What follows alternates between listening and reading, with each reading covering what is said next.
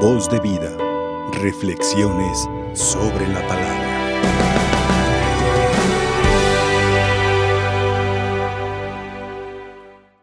En cada lugar de la tierra donde se venera a nuestra Santísima Madre, Nuestra Señora de Guadalupe, catedrales, basílicas, santuarios, no solamente en México, sino en todo el mundo,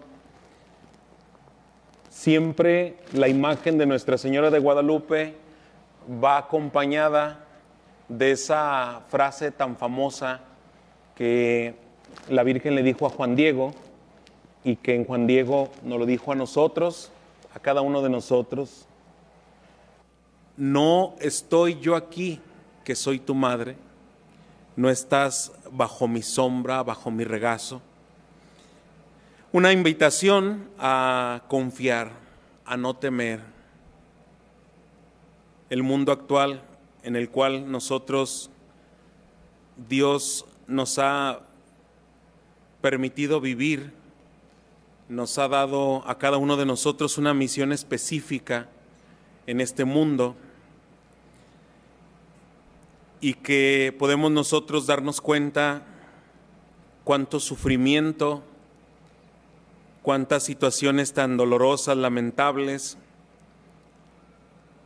la guerra, la división, las discordias, la violencia,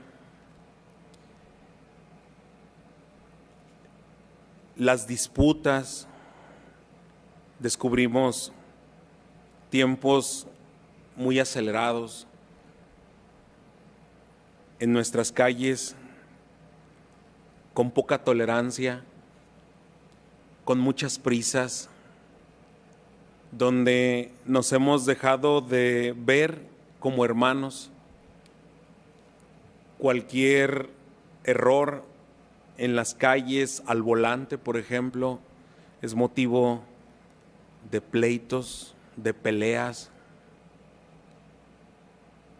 Cualquier situación entre vecinos que incomode es motivo de pleitos, de discusiones. Vamos desde lo más grande y, feo, triste, la, la guerra que destruye, hasta las guerras más pequeñas que parecieran insignificantes, pero que desde ahí también día con día generan violencia. La que se da a veces en los hogares o entre los vecinos. Hoy la Virgen María se acerca otra vez a nuestra tierra mexicana y, y, nos recuerda que ella está presente, no estoy yo aquí que soy tu madre. Dice el libro del eclesiástico o que hemos escuchado, yo soy la madre del amor, del temor, del conocimiento y de la santa esperanza. En mí está toda la gracia del camino y de la verdad toda esperanza de vida y de virtud. Ese saludo del ángel Gabriel a la Virgen Santísima, el Señor está contigo.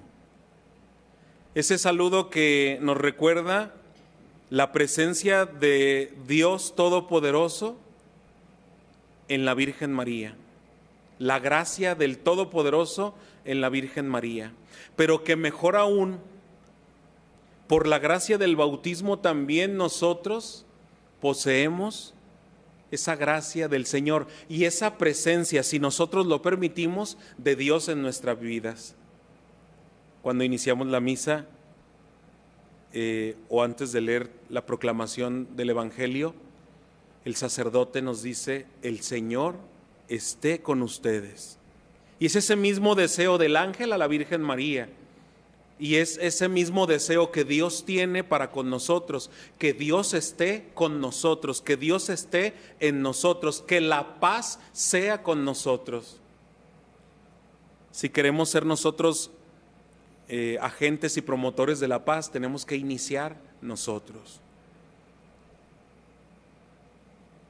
La Madre Teresa de Calcuta se daba cuenta de que la iglesia y el mundo necesitaba conversión. Pero ella decía, si yo quiero la conversión para el mundo, debo de empezar yo. Así también nosotros los cristianos, así también nosotros los hijos de la Virgen María, si queremos que la situación en nuestras familias, en nuestra sociedad, en nuestro país y en el mundo cambie, tenemos que empezar nosotros. Tenemos que ser nosotros agentes de paz en nuestra casa, en nuestras comunidades. Tenemos que ser nosotros agentes que se nos note que el Señor está con nosotros, que el Señor vive en nosotros y no personas que vivimos a la defensiva, que vivimos esperando al ataque para salir nosotros también al ataque. Hoy la Madre del Amor, la Madre del verdadero Dios por quien se vive, se acerca a nosotros y nos recuerda que ha escogido esta tierra, que también deberíamos de llamarle Tierra Santa a nuestro país, porque la Virgen quiso poner sus pies aquí pero no nada más por mera vanagloria decir, ah, es una tierra santa la de México. Sí, pero que se note, que se note.